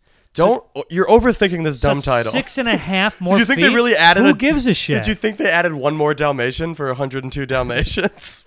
Didn't they? I never saw it. That's the whole premise. Like we got another one. Right? Yeah. Well, I figured that was the whole point of it, right? Yeah, I don't know. Though it seems like they're dropping the like. It's not going to be starring Mandy Moore. It's going to be a new group of kids and a new a new shark. Uh-huh. uh I'll see it probably. So, good job. Uh, Nicholas Cage. There's a image came out and Joey was psyched.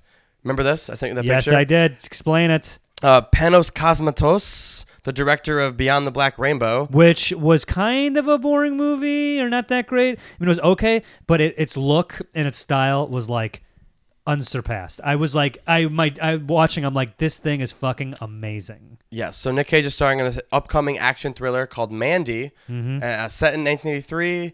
Uh, Cage plays Red Miller, a broken and haunted man who hunts the unhinged religious sect who slaughtered the love of his life.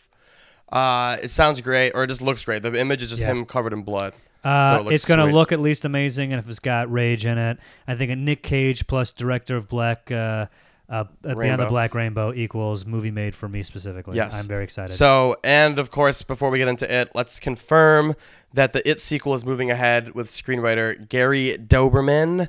Andy Muschietti, who directed It, is expected to return, but he hasn't closed the deal yet. Uh, everyone else, all the producers are back as well.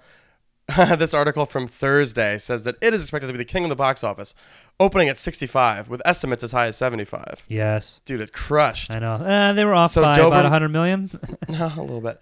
Doberman is one of three writers credited on it, along with Chase Doberman. Palmer and Kerry Fukunaga, who was you know attached before. So we don't really know how much of Kerry Fukunaga's script is in there. Um, let's see what Muschetti. Muschetti told Yahoo Movies. Yahoo Movies getting all the scoops. I really wanted to focus on the emotional journey of the kids in the first movie. Getting into the other dimension, the other side, was something we could introduce in the second part. Yes. In the book, the perspective of the writing is always with the losers, so everything they know about Pennywise is very speculative and shrouded in absurdity. So I wanted to respect that mystery feeling of not knowing what's on the other side. okay. So You know Oh, there's what no that date. means? It's gonna be a Pennywise spin-off movie. Yeah, there's no date yet, but it uh, it too will probably be out. I'm gonna say 2019. And let's get into it. Okay. Literally, Oh, because what did we watch? We didn't watch anything. I watched BoJack, and I think it's great. And you don't you don't want to know about it. Um, Yeah, that's right. BoJack, I don't I've seen know. seven episodes of. It it is uh, simultaneously so fucking depressing and sad. Uh, there's a little bit of like ray of hope sort of feeling finally. Mm-hmm. Uh, very consistently funny the whole time, and they do the satire like kind of like a Trump thing that you think sounds annoying on its head. Just Yeah, it saying does, a yeah. Trump thing sounds terrible. Yes. but they they're they're so smart and clever that like it actually works. Uh, I will say that I watched, um, besides the Great British Bake Off, the Jesus. watching I oh uh, a non horror thing. Uh, there's a show for um, hi I can't talk. there is a show on Viceland called Epically Latered, and it's going to The be fuck does that mean? it's a doc documentary show about a bunch of pro skaters from the early aughts, and the first one was about Bam Margera, and it's a pretty sad tale of what, about that guy trying to get back in the get back to where he was. You know that it's kind of talks about him and Ryan Dunn, and I could tell that because interviewing a lot of like pro skaters, and I think the whole thing's going to be about just a documentary series about the skaters from his generation. There's there's a trailer out there, and a lot of those guys. Uh, got into drugs and Bam got into drinking and also being a huge celebrity and things did not go well for him for a while. He's kind of trying to bounce back, but he looks really rough and he's trying to be clean and sober and he hasn't skated for like 10 years. So he's Right. trying to learn skateboarding again, but they keep going back to his story, which is, you know, pretty fascinating. Anyway, uh, I thought it was good. I, li- I'm a sucker for docs, so I, I liked it a lot. Anyway, we're going to talk about it. Let's talk about it, man. I Okay. saw it on Tuesday at a press screening, and it was one of the most fun screenings I've been at in so long. Oh, why is that? Oh, just the crowd. It's this, this movie. First of all, let's get it out of the way. Yeah. It 2017 fucking rules. Mm-hmm. Yeah, it was excellent. I loved it. It's awesome. very good. It's probably the best studio horror thing in a I don't know how long. I said that about Annabelle 2 probably, but I Yeah, think it's better. Since, yeah. That's it's, a good it's point, like yeah. a different level. It's a different type of movie. This is like this is the most close to like an 80s horror movie that we've had. Do You Mm-hmm. know what I'm saying? Like it, it plays like a like a like a Nightmare on Elm Street sequel almost. Yeah, and the kids are kind of like the Goonies. The kids are like the Goonies. It has that Spielberg vibe. It has that. It very much heavily influenced by Stand by Me, which I think King has even said in the past. It was like kind of like this- influenced by it was Stand like by this- Me. It was like the non-horror version of that, uh, Right. that movie. Uh, an an idiot would say something like, "Oh, it's a lot like Stranger Things." We know why that's incorrect. yeah, because I- let's yep, go back in the exactly, loop yeah. of time. But if you if you want a more recent uh, frame of reference, and there's even one of the kids in Stranger Things in it, but Yeah. does have that kids running around their neighborhood trying to stop a monster. Nobody believes them. They're constantly talking about fucking each other's moms and just being how the way boys tease each other when they're 12 or 13. Right? Is that how old they are? yes, feel like they're not, they're, they're like uh, fifth or sixth grade kids. No, I older think than this that. movie knows that it's like tipping its hat to Nightmare on Elm Street. Because if you notice on the marquee at the theater, uh, Yeah, Nightmare on Elm it's Street playing- five because it takes place in '89. yeah, Nightmare on Elm five Street came out? Five, yeah, Um, th- of course they'd be right. yeah, they didn't Yeah. fuck that up. Yeah, That's an easy detail. yeah. So I like that about it. Mm-hmm. It It wasn't too Stranger Things y with the nostalgia. I never even finished that, so I don't really. Oh, how do you mean though? like the uh, Stranger Things wears its uh, influences on its sleeve. Right. You can watch Stranger Things and be like, "Oh, this Oh, shot that's is that, just like that's that. That's that, that. yeah. That's Cemetery Man. That's it. That's." I thought Goonies, this that's was f- Evil Dead." competently directed for the most Oh, I thought it was part. directed very well. Yeah. More than competently. it was good. Um, I've seen people upset about like the I think the the pace towards the end when it gets like just like jump scare after jump scare and I stuff. don't care. I don't. I care- don't. I don't, care what really. some dummy on Twitter thinks. What did Yeah. you think? Oh, I thought it was great. I thought the scares worked mostly. Yeah. I was annoyed by bad CGI early on, and I kind of forgot about it going th- uh, going through the movie. This director made Mama, correct? yes, if I which recall correctly. people like, and I don't understand. if I recall when Mama kind of shows herself in the third act. It had a It bit of a ruins it, doesn't it? cartoony, you know, Yeah. smoke thing climbing the walls or whatever. If I'm, if I'm remembering the right thing. That's what I think. Yeah, I think that's correct. There's a school of thought, no school thought of directing that uh, was perpetuated by um, Spielberg? Ro- Roger Ebert of all Oh. people, about how some people think they feel like they're paying homage to old horror movies by purposely making it look kind of fake or kind Yeah. of well, I'm not saying purposely fake, but people think that that sort of um, look, that colorful, standing out. That people have- grew up loving that because that was just the way that the medium dictated because they had to do it on film, you know, and do like with models and stuff like that. I, of course, don't subscribe to that thought at all.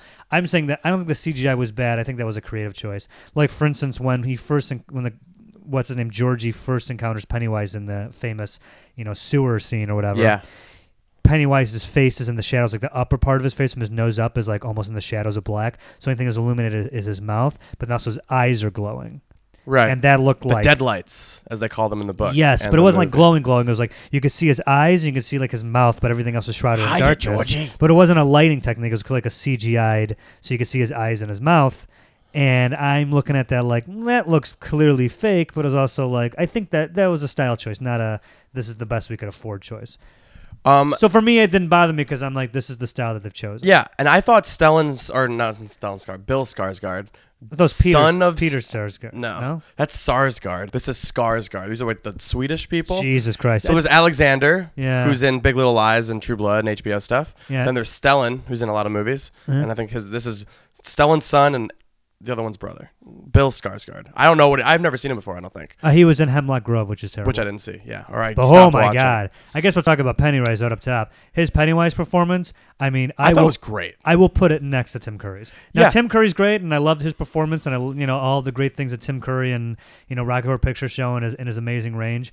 But this guy basically invented a completely new Pennywise at a time. It's less like funny and just kind of f- more demonic. I mean, I'm not saying as good as it's as good as Heath Ledger's Joker, but considering this kid went into there being like, okay, er, the most famous thing about the movie that we're re or the readaptation of the older movie, the most famous thing was Tim Curry's performance. Just like when Heath Ledger was the Joker, we were all like, oh, man. can't beat Yeah, you're like, Nicholson. oh, it was Yeah. Nicholson's Nicholson. You can't beat that. Give me a break. So he didn't even try. He went the complete opposite direction. And then once that movie come, came out, we were like, Nicholson who? Right. He would want to fucking won an Oscar for that. So in a much smaller hyped way, his perform going in, I was like, man, this guy's got some big clown shoes to fill, pun intended. and after that first scene where he like uh, gets Georgie, I was like, holy fuck, he's made this his own, and it is goddamn. I great. love the way. Oh, like, it is great. I love the way he drools. Yeah. I love the way his, His eyes are like voice. cocked. his, his voice, like his voice. I'm not gonna impersonate it, but hi- hi- his look, his voice, his demeanor is was 100 percent his own and paid off so well. It was great. It has like the feeling that like his like this physical form of mine could deteriorate at any moment. Yeah. Like his like face is kind of falling apart sometimes. Yeah. It's really interesting. Um, It definitely feels like a being that has packed itself into this clown right. look. Which they do a good job of uh, setting that up. I'm trying to think of. The, I watched the miniseries this morning, so Mm-hmm. I'm trying to like parse out which is which. But one of them does a really good job of like saying, "Hey." The clown, i he's not the clown. He's the fucking evil entity that we see as a clown. But in the end of the miniseries, I don't know if you remember. Spoiler alert, I It's like suppose. a giant spider. He turns into a giant It's really spider. stupid. I think the book too. yeah, people have always said the, the book is terrifying till the end. Then it's like oh, you're almost. And then a it just ghost town. becomes like uh too, he's doing too much at the end and it's like Yeah. yeah, all these things. Um the movie kind of references the spider at the, be- at the the new one does. You remember that at the part where like he's kind of like at the very end changing into all these different forms really quickly. There's one where like he's a Uh, giant spoiler alert. Oh yeah. Okay, Sorry. well, whatever. I do know what you're talking about. He, he does take on many. I think in this one they're going to go for the. It does not have an official shape. right. Because I think also at the end of the miniseries, uh, they kind of alluded to the fact that it was like an alien or an alien being, and I feel like in this show and this movie and this these series, they're setting up, although it's not defined, that this is more the manifestation of something evil, right. and therefore does not have a shape other than Yes. the one that it takes the form of a clown to, to lure kids in, and then it has this. We see it open its mouth to have a whole sea of teeth and Right. be like terrifying. And the first reveal of that in Because the it movie eats children's fear. It doesn't actually eat the children, I don't think. Maybe it does that as well. Right. So the first, the reason I was so skeptical at first is because the opening or the, the scene with Georgie ends in such a way. It's pretty violent. Mm. It's violent. It's awesome. Yeah. But then like there's that there's one shot of his face that it's pretty bad CGI and it's like the first shot in the movie that has it. And it just took me out of it for a second. Uh, but then it cuts Pennywise's face? The, its face. Yeah, When it like Pennywise. jumps in. Yeah. And then uh it does then it cuts to that above shot where it's just like you see Georgie and like what happened to him. Yeah. And it's like, oh fuck. Yeah. I thought that shot would have been so much more effective if it didn't have like the goofy CGI right before it. I didn't feel but like it was that goofy. I felt it was just, it looked goofy to me. Um, it's just so startling. and, you know, it you was don't really- startling. yeah. It didn't like ruin it that much, but it did take me out of it for a second. I was like, oh, I see why people are complaining about the CGI in this movie. No, I would but for the not. rest of it, I w- I didn't let it bother me at all. Like that was the only moment I felt it. Yeah. Um, like that painting thing, like this. That was so the awesome. CGI that was like a Slender flute Man playing. painting. Yeah. Uh, yeah, that was really good. So what? They did a really good job of picking like children's biggest fears and then uh the leper guy. yeah, and then like it- like manifesting in a way. Again, very Nightmare on Elm. I mean, that's always been what it is. But like, Mm. I was just struck more so than the I was when I watched the miniseries by Uh-huh. how influenced by Freddy Krueger, like nightmare logic type of thing. Yeah, and I should also say that there's some scenes in this movie that are in the trailer but are different in the trailer, not because they're tricking what? us. Well, s- one thing is that in the trailer, when um, what's his name, Bill goes down to the basement, he sees George Oh, in there, yeah. and he's like, "We're gonna float, You'll float, float, float." too. Yeah, in the trailer, I'm spoiling this. I'm not spoiling a story, but in the trailer. He's just the kid screaming, but in the movie, as he's screaming, his face like Oh, warps. yeah, It that gets part was terrifying. fucked up. It kind of warps into the cloud or whatever, which is which was not. So when that happened, I was like, "Whoa, that's like really fucked up." Also, one thing that they one in camera effect that they did a really good job with for Pennywise is, if I recall, the Pennywise in the 1990 or whenever it came out, it was always like, you know, Tim Curry's like, hey, come here, I got this for you, come here. And then when Pennywise attacks, it's just a close up of his face with the teeth, like, whoa. Ah, yeah. But in this movie, because they had more of a budget to work with, Pennywise is always kind of like a little distance away. Like when whatever that germaphobe kid is in the behind the house, he's got all those those balloons. Yeah. Or when Bill goes to the basement and it's filling with water, and Pennywise pops up, like he'll just like suddenly shoots towards the kid like super fast. Yeah, like jittery. But like yeah, Yeah. like almost like they, they they sped it up in a way like he's like going like going back and forth and like moving his head back and forth. And so like when it comes at it, it's like really like nightmarishly like like tr- almost cr- treading at you like super fast like. I like that part towards the end oh, so when he's scary. like dancing in that background with like the flames. Yeah, and yeah, stuff. yeah, yeah, yeah, and he comes was at so it's cool. so good, yeah. So, I thi- what like what is this movie about? Because I think it's interesting to talk about because it's like a lot of different things in one. Like Yeah. it's this thing about like a whole monster that kills kids, but it's very much just like coming of age story about like the bridge between childhood and adulthood. Yep. It like deals with this very big themes. It's probably like Stephen King's best writing, maybe. Mm-hmm. Yeah. It's. And, It's- th- and they really nailed that. It's in this really one. disturbing. Every kid's going through like a real serious Trauma. problem with his Yeah. family. The main character, his younger brother, was murdered or went missing. Beverly's and the dad pa- is the- like his parents are not taking it well at No. all. Beverly's dad's f- fucking molesting her. in the book and in the miniseries, it's less sexual. I want to say it's more like he's like, "How dare you fuck other? might be how dare beating you her, fuck yeah, boys? like, like he's- it's so gross." But in this one, it's kind of implied like he's probably raping Yeah, her, yeah, yeah, yeah, yeah. um, which is fucked up. Then there's uh, the kid who is like get Munchausen by proxying, Mm, Yeah, his mom's syndrome telling by him his that mom. he's sick, so he's constantly f- feeding pills to the kids like it's That huge kid germaphobe. is fucking great in the movie. yeah, he's great. Yeah, he's That kid so was really good. Yeah. And the kid from Stranger Things also. Uh, we the- don't get into his life. They they just didn't make a point. It's so fu- he's like the funny, smartassy guy. We never see his parents. I don't He's think. Richie, right? Is that his name? Yeah, and then then at the middle of like. They're just like, oh, he feeds on all of because he never sees the clown in his dreams to begin with. Yeah. he's always like, what are you guys talking about? I've never seen this clown. And then later when they're talking about like it's feeding on all of our fears because they'll have nightmares related to what they're scared of.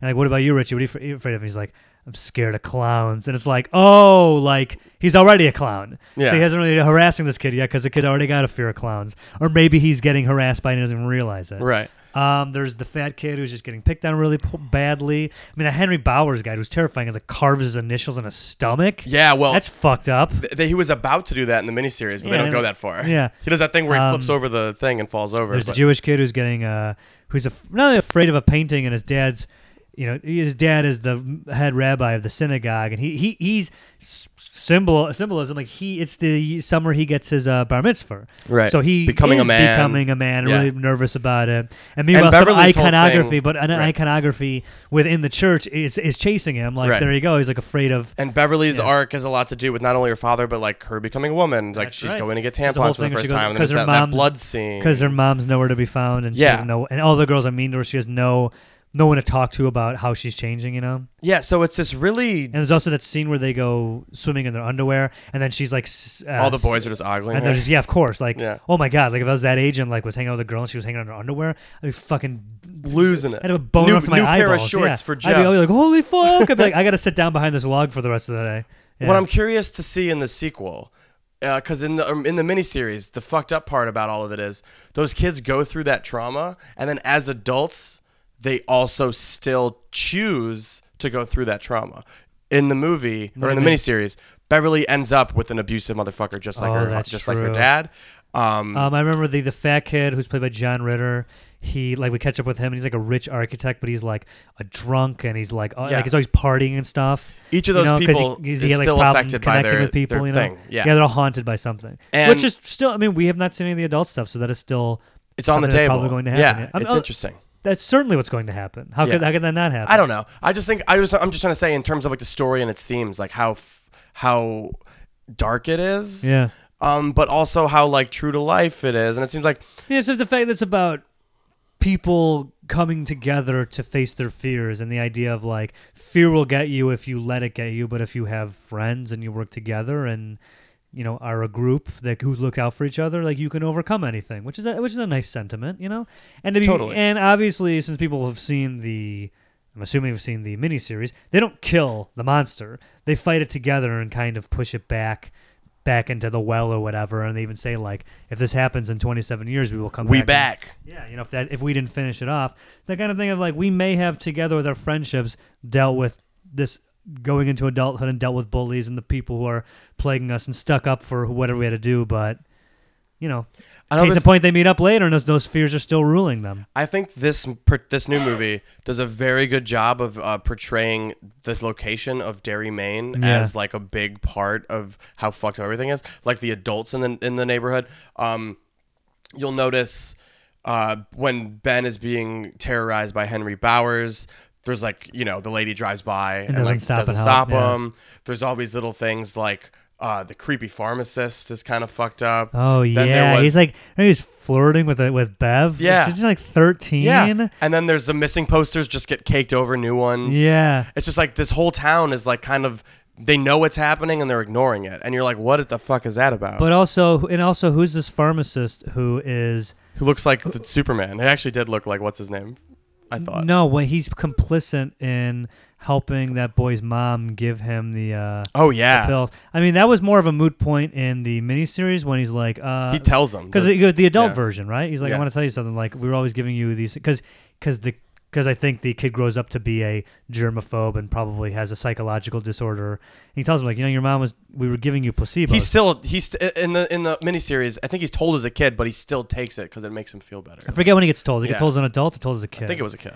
That's fucking insane. Like a, a pharmacist is a doctor, and in no Yeah. way could a doctor. That, that's part of the Hippocratic oath. You cannot be like, "Hey, can you give my uh, child medicine?" Like, and one would be like, "Okay, we're gonna give you, you know, medicine, even though it's not." But for the most part, to be telling a kid you're giving him refills of medication when there's nothing wrong with him, that is insanely illegal. Parents or doctors. So, but then again, it speaks like the creepiness of these these adults. Like they're kind of like.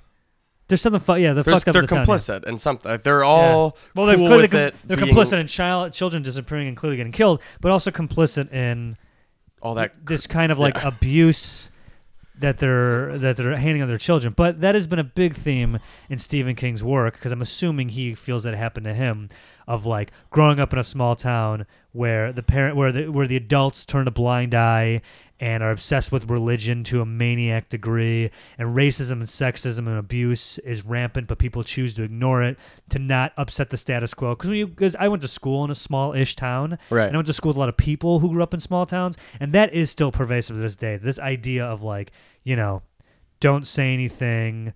Uh, if someone's a bully, don't confront it. If you're i- i- if you're something's going on at home, you know, never speak of it. You know, small town attitude of like never say anything. Go to church.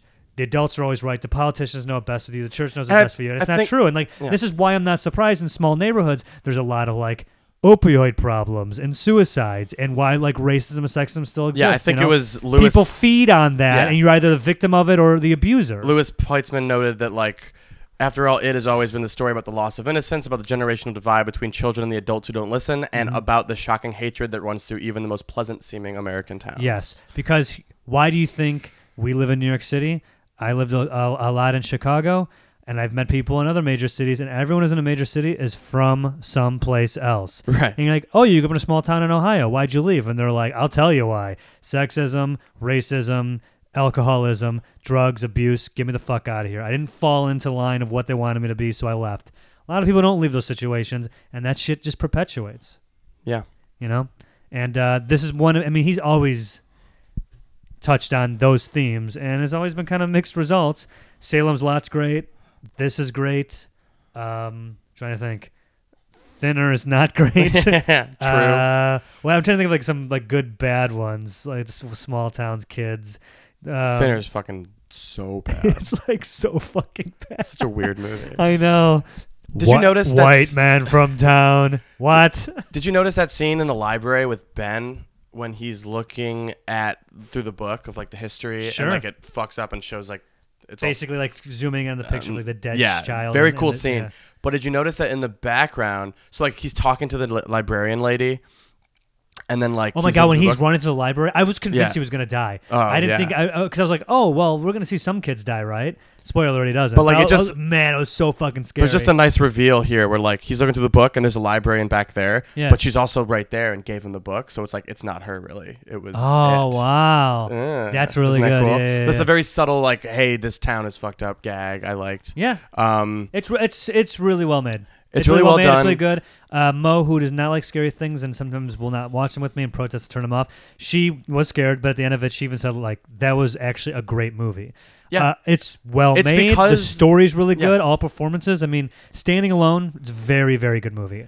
it's very much uh, the reason it's good is very much like the kids and their dynamic. Like Yep. the like having at first I was honestly I think the first few mama jokes I was like okay I get it but, then But I that like- was all you but- were when you were I know. 13. exactly then I was like I thought about it I'm like oh this is exa- this is the most honest depiction of a group of like horny twelve year olds hanging out But in the same, but also not knowing what they're talking about. So everything was about uh, your mom's a slut, my dick is huge, I fuck all the time, you're still a pussy and a virgin. Yeah. I'll, ki- I I could totally kick anyone's There's ass. that You're one the line. pussy. I forget what how it's set up, but it's like this used to be like a beaver catch in town. He's like, still is. And he or puts a yeah, hand up. or they draw straws to Yeah. go who's going to go in the house, and the one kid goes in and he's like, "Can't believe I got the shortest, shortest straw. We should have done dick size." yeah, Yeah, It's- um, that kid's fucking hilarious. yeah, he's funny in it. Well, he's not hilarious. The guy who wrote it's hilarious.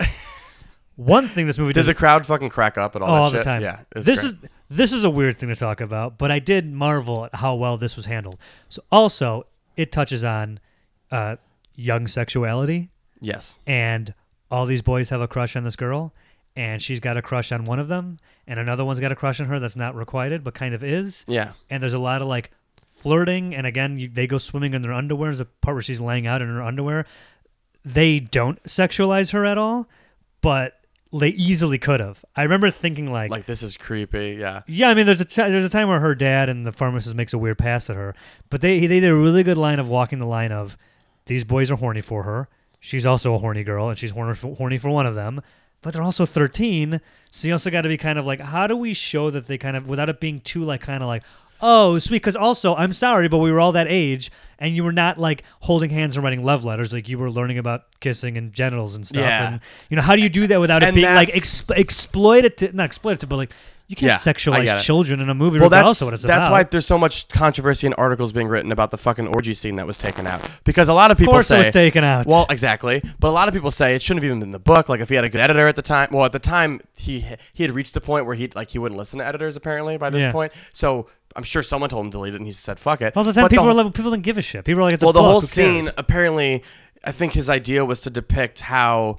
It's this thing that no one talks about. Like kids do sh- weird shit like that. Like people like like Yeah. sex. Like kids have I- sex and like do weird shit. I didn't get laid in thirteen, but I absolutely am Knew- positive that other kids were Yeah. getting blown, and there was Yeah. girls who were Right. maybe they weren't, but it was always like, so he says, I think, or someone who I was reading said that like that's what he was trying to say. Like, hey, like this is something no one talks about, but probably happens. Yeah. Um, and like her idea was like the scene is in the book in the sewer. They think they're gonna die, and to to to get their spirits up and like connect them more, sh- uh, Beverly decides to fuck all of them at the same time. Yeah. Have a weird gangbang with them, uh, which again, of course, it's cut. Glad it's cut. Shouldn't have been in this movie. it would not be in this movie. It's it's not been in it. We understand, but this, let's be honest, this whole morality, the, you know, morality of, of what stuff can and can't be in movies, that didn't start till the mid '80s, and then more to do with uh, the government. That whole video nasties thing was Yeah. more like political than anything else.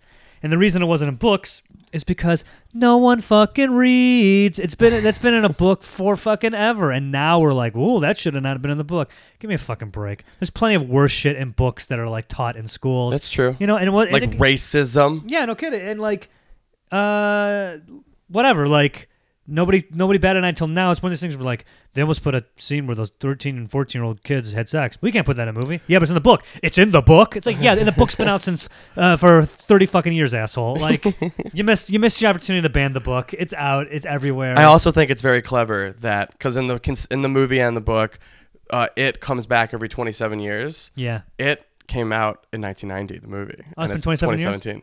Oh, nice. Isn't that cool? Nice little Easter egg. I I, guess wonder it's- how intentional that was. I don't know if Probably it's cool. not. Probably just Not at all. coincidence. Not okay, at but all. I'm gonna go through the records. It's broken. Is that gum you like coming back in the st- that's what the, that's what uh, Pennywise whispered before that gum you Yeah. likes coming back in the style. uh, so Give me it some stats. had the biggest opening ever for a September or October release.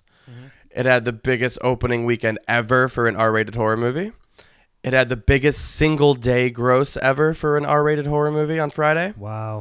For an R-rated movie, period, not horror movie. For an R-rated movie, It's wild. huge. Uh, scored the biggest non-holiday long weekend R-rated debut of all time. So just a regular weekend, biggest op- biggest Mm-hmm. ever, biggest Stephen King horror movie of all time. This is my favorite. It is the cheapest movie ever to top 100 million in its debut weekend. Uh, it's How 30, cheap was it? 35. Wow, really? Isn't that insane? As a period movie, like from the 80s? Holy shit. Well, that's what I'm saying. You can kind of tell with the CGI, but besides that, it looks great. Um, and that's it. That's those are the stats. Um, it'll be really interesting to see what happens next weekend because Very. these first of all, horror movies are genuinely very front loaded, but this one has the word of mouth, so it'll do really well. But even if it even if it tanks, uh, excuse me, even if it drops fifty percent, excused. it's still gonna have Yeah, what it's a gonna be nuts. seventy something million second weekend. And it's like, you know, this is one of the rare times where nostalgia's worked the right way. Because everyone's now like, oh, yeah, it. Let's go see it because The Killer Clown and went and saw it and it's actually a good movie. And I think this is one of the few times that having a, a remaking a property has been to its advantage. I agree. And let's just do a quick prediction. I predict it'll do over 50 next weekend, too. What do you think? That seems crazy, but it's doing crazy things already. So I don't yeah, know. I th- oh, definitely. If it did 50 on Friday. Isn't that nuts? That's It's nuts, fucking yeah. crazy. Th- Uh, Man, th- th- this was great. Uh, Annabelle Creation was great. Uh, what else? I'm trying to think what else came out this year that's been like really good. Like, get, well, of course, we got Get Out. Um, Yes. It it was was a- I, I'm, I'm interested to see. Horror is owning 2017 I in know, terms of definitely box is. office, but I'm like really, also I'm just really, I'm, quality. I'm genuinely interested to see Happy Death Day. I know it seems kind of cheesy, but oh, it'll be great. I It think looks it's like gonna so be much great. I fun. think it's so much fun. Uh, I think But that- Leatherfa- again, that- Leatherface. That harkens back to those like old like 80s movies again, where it's like we Yeah. have a movie for every holiday. Let's do it. yeah, Um, I'm excited Uh, about Creep the- Two and Gerald's Game and I'm very excited about the future of the genre right now. I feel- I Suspiria feel was good. just re-released. They didn't remake. No, it, they did. did with Chloe Grace Moretz. Is that out yet? no? Oh no. It filmed. It just finished filming. It'll be out next year, I think. Oh, really? It's saying Daisy. 2017 on the, in, on the internet. Hey, all right. Daisy, get out of Jesus, here. look at this. What the fuck was out your mouth? She just drools. Jesus. Joel's got drooled on by a Yuck. dog. Uh, Daisy, get out of here. And I don't, I don't think uh, I'm not that excited to see Jigsaw, but I am. Uh, I'll see. it in the And I'll make theater. you watch all the rest of them again. I'm not gonna watch. Daisy, don't eat their food.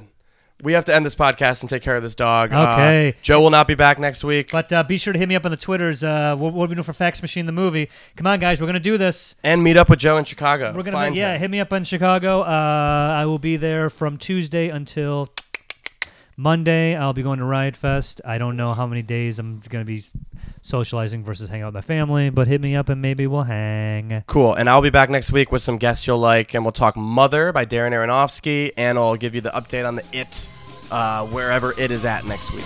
All right, bye. Bye.